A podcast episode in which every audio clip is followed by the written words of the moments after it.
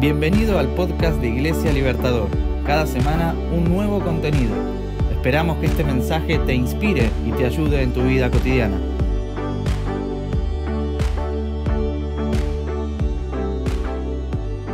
Bienvenidos a un nuevo podcast de la serie Identidad. Mi nombre es María Laura Panero y el siguiente capítulo se titula Persona o personaje. Cuando era chica, un día descubrí mis huellas dactilares. ¿Sabías que ninguna es igual a otra? me dijo mi mamá. Me explicó que la huella reflejaba ese diseño individual como seres humanos por el cual somos únicos y originales. Sos única, me decía ella. Aunque recorras todo el mundo y toda la historia, no hubo, no hay, ni habrá nadie igual a vos jamás. ¡Wow! Me acuerdo que me maravillaba esa idea. Las huellas dactilares se forman en nuestro organismo a los seis meses de gestación intrauterina. Tienen un diseño único y personal y nos acompañan toda la vida, inmutables más allá incluso de la muerte. Con el tiempo encontré en la palabra de Dios otra expresión que coincidía con aquello, en el Salmo 139, versículos 15 y 16. Mis huesos no te fueron desconocidos, cuando en lo más recóndito era yo formado, cuando en lo más profundo de la tierra era yo entretejido. Tus ojos vieron mi cuerpo en gestación, todo estaba ya escrito en tu libro, todos mis días se estaban diseñando, aunque no existía uno solo de ellos. Me gusta pensar que nuestra vida viene con un diseño, que cada persona desde su inicio está planeada de un modo singular y destinada a un propósito. Venimos al mundo con una caracterización individual, a hacer un aporte único. Y si bien el que todos tengamos huellas dactilares es un rasgo que nos hace semejantes como seres humanos, me resulta extraordinario reparar en que la forma y recorrido de esos surcos es un diseño único e inigualable en cada uno de nosotros. No somos simplemente uno más. El desafío de nuestra vida es entonces descubrir, en sintonía con el diseñador, cómo es que estamos entretejidos, cómo fuimos diseñados y pensados para desplegarnos en este mundo dejando nuestra propia huella. En la Biblia, en el libro de Génesis, figura la historia de José, era hijo de Jacob, nieto de Isaac, bisnieto del patriarca Abraham. Si bien Jacob tenía varios hijos, José era su hijo menor y lo amaba de manera especial. Por ese motivo, Jacob le había diseñado y confeccionado para él una túnica especial. Se llamaba en hebreo Ketonet Pasim, que significa túnica larga o de mangas largas, de franjas. Era especial por muchos motivos. Con esa palabra se nombraban también a las túnicas utilizadas por la realeza. Además, en aquel tiempo no era común andar vestidos con túnicas largas. De hecho, las mangas largas significaban que la persona no estaría apta para trabajar en el campo, o sea, en los trabajos que eran los habituales, lo cual revestía cierta distinción o preferencia. Pero también había algo muy singular en la confección de esta túnica. El padre de familia confeccionaba esa vestimenta con pedacitos de distintas telas y distintos tintes provenientes de los diferentes lugares que la familia había recorrido a través de las distintas épocas, ya que la población israelí era seminómada. Ese diseño, en la parte de la espalda, contaba por un lado la historia e identidad familiar, de dónde venía la persona. En la parte de adelante el padre reflejaba lo que proyectaba para ese hijo, su intención y deseos para el destino del portador de la túnica. Era como que en la parte delantera plasmaban los sueños, los deseos que tenían para ese hijo. En la espalda, el pasado y procedencia. En la delantera, el futuro y proyecto. Claramente no era una túnica hecha en serie que iban y compraban en una tienda como una más, sino que era una vestimenta diseñada y confeccionada a medida, portadora del diseño, identidad y destino. ¿No es acaso un diseño que también compartimos todos? Si vamos unos capítulos más atrás, en los inicios del libro que cuenta el Génesis, o sea, el origen de todas las cosas, también encontramos que Dios pensó al ser humano con un diseño específico y podemos apreciar, por ejemplo, que el Creador tenía un plan original para nuestra existencia. Los seres humanos fuimos creados a imagen de Dios, con capacidad para pensar, sentir y elegir. Fuimos pensados, amados, provistos, creados con nuestras necesidades satisfechas, con la bendición de Dios. Además, el Creador nos otorgó autoridad, dominio sobre lo creado, con la posibilidad de administrarlo a través de nuestras palabras y acciones. Nos puso en un lugar de gobierno junto a Él. Por último, Dios nos diseñó libres, no con una libertad absoluta, sino con una libertad con límites. Libertad con responsabilidad. Libertad que implicaba sumisión a Dios, confianza en que sus designios eran el mejor modo de vivir y habitar. Ese diseño requeriría entonces algo de nuestra parte para poder desplegarse en el modo original.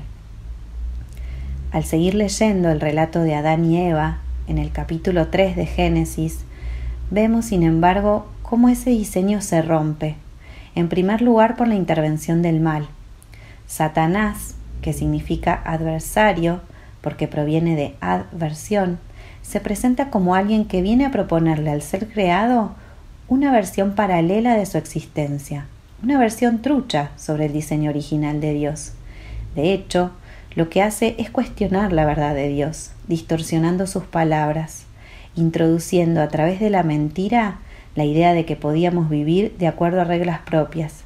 Y cuando el ser humano lo escucha, termina comprando el diseño paralelo, rompiendo el diseño original. Ese desvío, el caerse del estándar de Dios, trae consecuencias.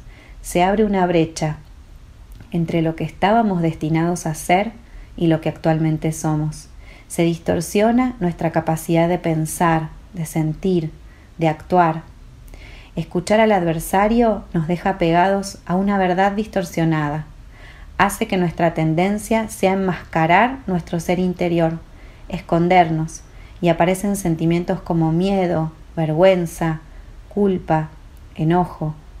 Los atributos de los que el ser humano gozaba, pertenencia, aceptación, sentido de la identidad, se vuelven necesidades que a partir de ahora el ser humano intentará satisfacer en un mundo plagado de malas opciones. Y ahí vamos los seres humanos, construyendo nuestra identidad lo mejor que podemos, pero la mayor de las veces un poco a los tumbos, un poco desviados, con bastantes distorsiones, lejos de la verdad. La persona corre riesgo de transformarse en personaje nos ensordecen otras voces, esas que dicen que en el reparto de los genes nos tocó ser los malhumorados, o ser malos en los deportes, ser vagos, no servir para estudiar, o ser solo una cara bonita. Así creemos que somos la simple expresión de una carga heredada. Otras veces la herencia es lo aprendido, entonces nuestra identidad se arma con el patrón de abandonar todo lo que empiezo, repitiendo alguna adicción de nuestros padres o algunos de sus temores, o con la violencia como modo de relacionarnos, simplemente porque así eran las cosas en mi casa y así soy yo. Lo cierto es que así como las huellas dactilares nos hacen únicos, también nuestro mundo interno, ese mundo conformado por los pensamientos, emociones, sueños, proyectos y vivencias que constituyen nuestra subjetividad, comienza a tomar forma muchas veces bastante lejos de lo que Dios lo pensó. Y la desventaja entonces es que vamos desarrollando nuestra personalidad en torno a experiencias y construcciones que nos fueron marcando y moldeando, pero que luego nosotros repetimos y repetimos como si fuera el único modo posible de ser, de modo tal que funcionamos como en piloto automático, repitiendo y replicando diseños que no son auténticos. Pero entonces, ¿cómo construimos ese mundo? ¿Cómo conformamos nuestra personalidad, la persona que somos? Bueno, es cierto que algo de esa información viene en nuestros genes y que también nos vamos armando a través de la experiencia, en interacción con nuestros ambientes y vínculos más cercanos. Las personas significativas en nuestra vida nos presentan el mundo obvia e inevitablemente de acuerdo a sus propios parámetros. A partir de esas interacciones y dinámicas se va modelando nuestra personalidad, el centro de nuestra identidad. Vamos desarrollando entonces nuestro modo de ser, ese modo más o menos estable de estar en el mundo. El tema es que esta manera frecuente y personal de percibir e interpretar la realidad con el tiempo se va volviendo bastante sistemática. Esto es así porque nuestro cerebro está programado para consolidarse a través de patrones, modos estables de leer e interpretar nuestro entorno. Esos modos de lectura de la realidad empiezan a colarse en nuestro modo de interpretar los hechos y tomar decisiones, condicionando la percepción de lo que nos rodea, ya que casi siempre forzamos la información para que encaje en ese estilo o patrón ya formado. Por ejemplo, si pensamos que el mundo es un lugar peligroso, nuestro cerebro buscará la evidencia que lo demuestre y la encontrará, contribuyendo a formarnos como personas temerosas. Si crecimos escuchando cómo nos decían todo el tiempo que éramos unos vagos, encontraremos pruebas de esa pereza en nuestra conducta y confirmaremos la etiqueta. Así, se va desvirtuando la persona y armando más bien un personaje. Algunos patrones no son dañinos en sí mismos, pueden ser positivos, pero hay patrones que lastiman cada aspecto de nuestra vida. ¿Nos detenemos a pensar si es así como queremos ser o lo damos por hecho? ¿Pensaste alguna vez si la identidad que crees tener coincide con el diseño original que Dios quería darte desde un principio? ¿Te identificás con esto de vivir una existencia mecanizada? ¿O más bien respondiendo a relatos, guiones, mandatos que otros o las circunstancias escribieron para vos? ¿Quién somos entonces? ¿Somos el filtro con el que miramos y vivimos? ¿O hay alguien más allá de esa identidad que fuimos creando en la experiencia.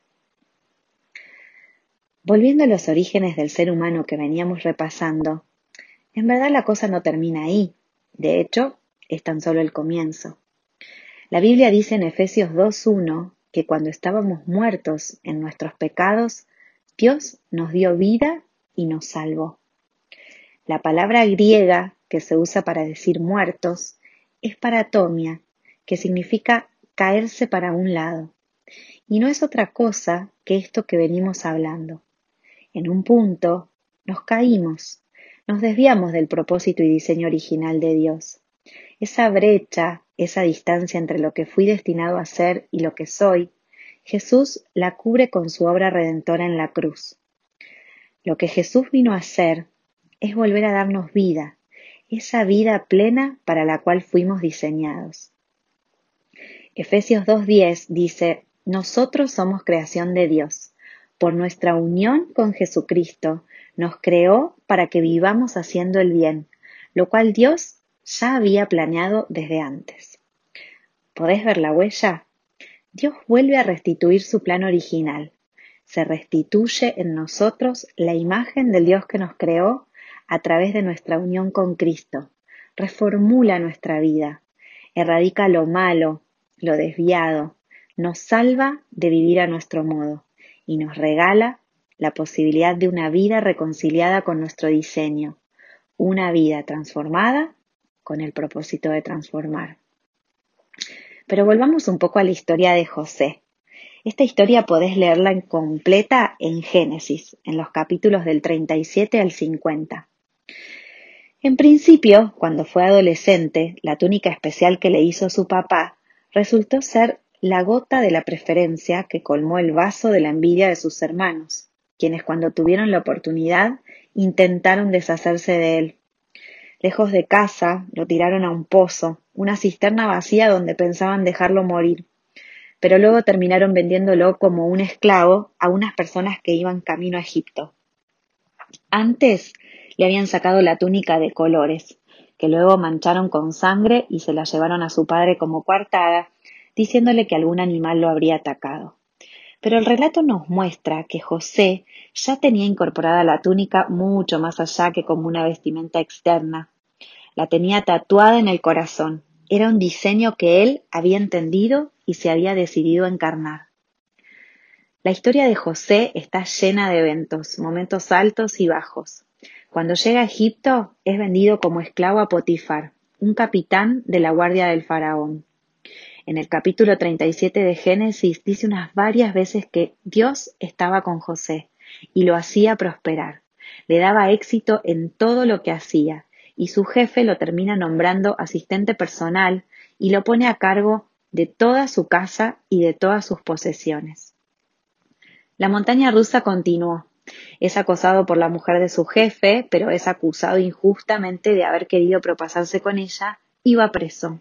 Sin embargo, el diseño de José vuelve a desplegarse una vez más. El Señor estaba con José en la cárcel y le mostró su fiel amor. José termina quedando a cargo de la cárcel por la preferencia del director y todo lo que él hacía prosperaba. Además, se hace famoso en la prisión por su capacidad para interpretar sueños, así que termina interpretando los sueños del faraón. Estas visiones tenían que ver con la suerte que iba a correr la nación y con la estrategia que debían adoptar para no caer en hambruna en los siguientes años. Tanta sabiduría reconoció Faraón en José que lo nombró a cargo de todo su palacio y le dio autoridad para gobernar Egipto. José administró sabiamente los recursos de esa nación, de modo que cuando llegó el tiempo de hambruna, venían de las demás naciones a pedir alimento. Entre los que vinieron a buscar socorro estaba la familia de José, o sea, sus hermanos. Es interesante ese encuentro, que figura en Génesis del 42 al 47.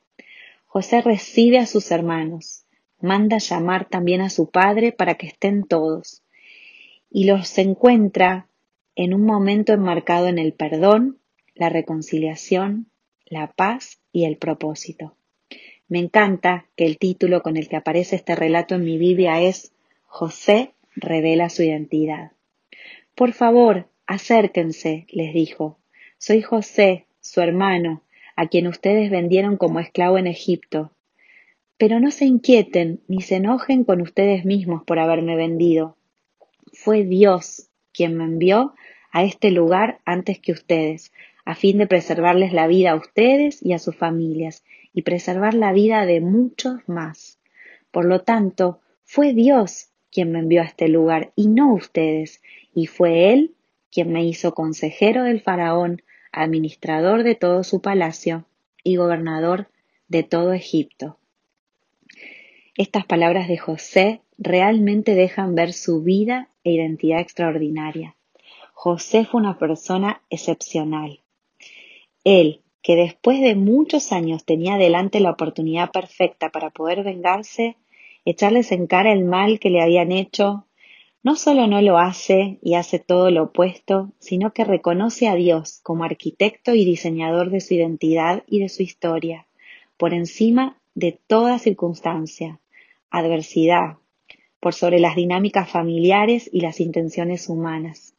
Más allá de cualquier enojo o injusticia, José nos muestra que eligió vivir de acuerdo a su diseño original.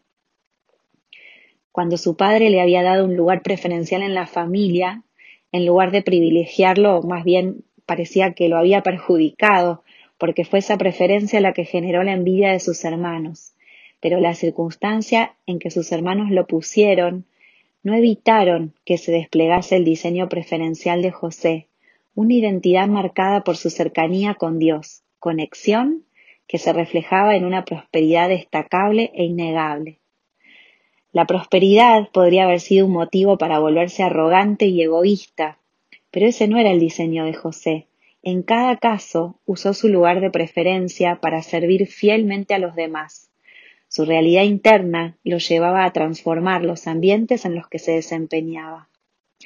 La envidia y los ataques de sus hermanos podrían haber sido motivos de amargura y falta de perdón, pero José eligió el diseño de la paz, la generosidad, el perdón y la reconciliación. La prosperidad de José, que originalmente lo distanció de sus hermanos, finalmente fue la que los reunió, y José pudo compartir esa prosperidad con ellos. No le dio la espalda a su procedencia, y al mismo tiempo no dejó de avanzar hacia su propósito. Con el devenir de su vida, José tuvo dos hijos, Manasés y Efraín. El primero significa Dios me ha hecho olvidar y el segundo Dios me ha hecho fructífero. Buena síntesis para la huella que dejaba José en la tierra. Mantuvo su diseño. Pudo dejar atrás lo que necesitaba ser desechado porque no se alineaba con su diseño. Y pudo fructificar aquellas virtudes que lo llevaron a ser el hombre de Dios que fue. Chau personaje. Hola persona. La historia de José es especial, así como muchas que conozco, y aún la mía, que obviamente sigue en proceso de intentar vivir de acuerdo al diseño original. Encontrarte con Jesús te salva del desvío de vivir cualquier otra vida que esté por debajo del alto plan que Él tiene para vos. Él te salva, te rescata de esa distorsionada manera de vivir te recuerda que Él es el camino de salida del guion que las circunstancias, otros o aún vos mismo hayas escrito para vos.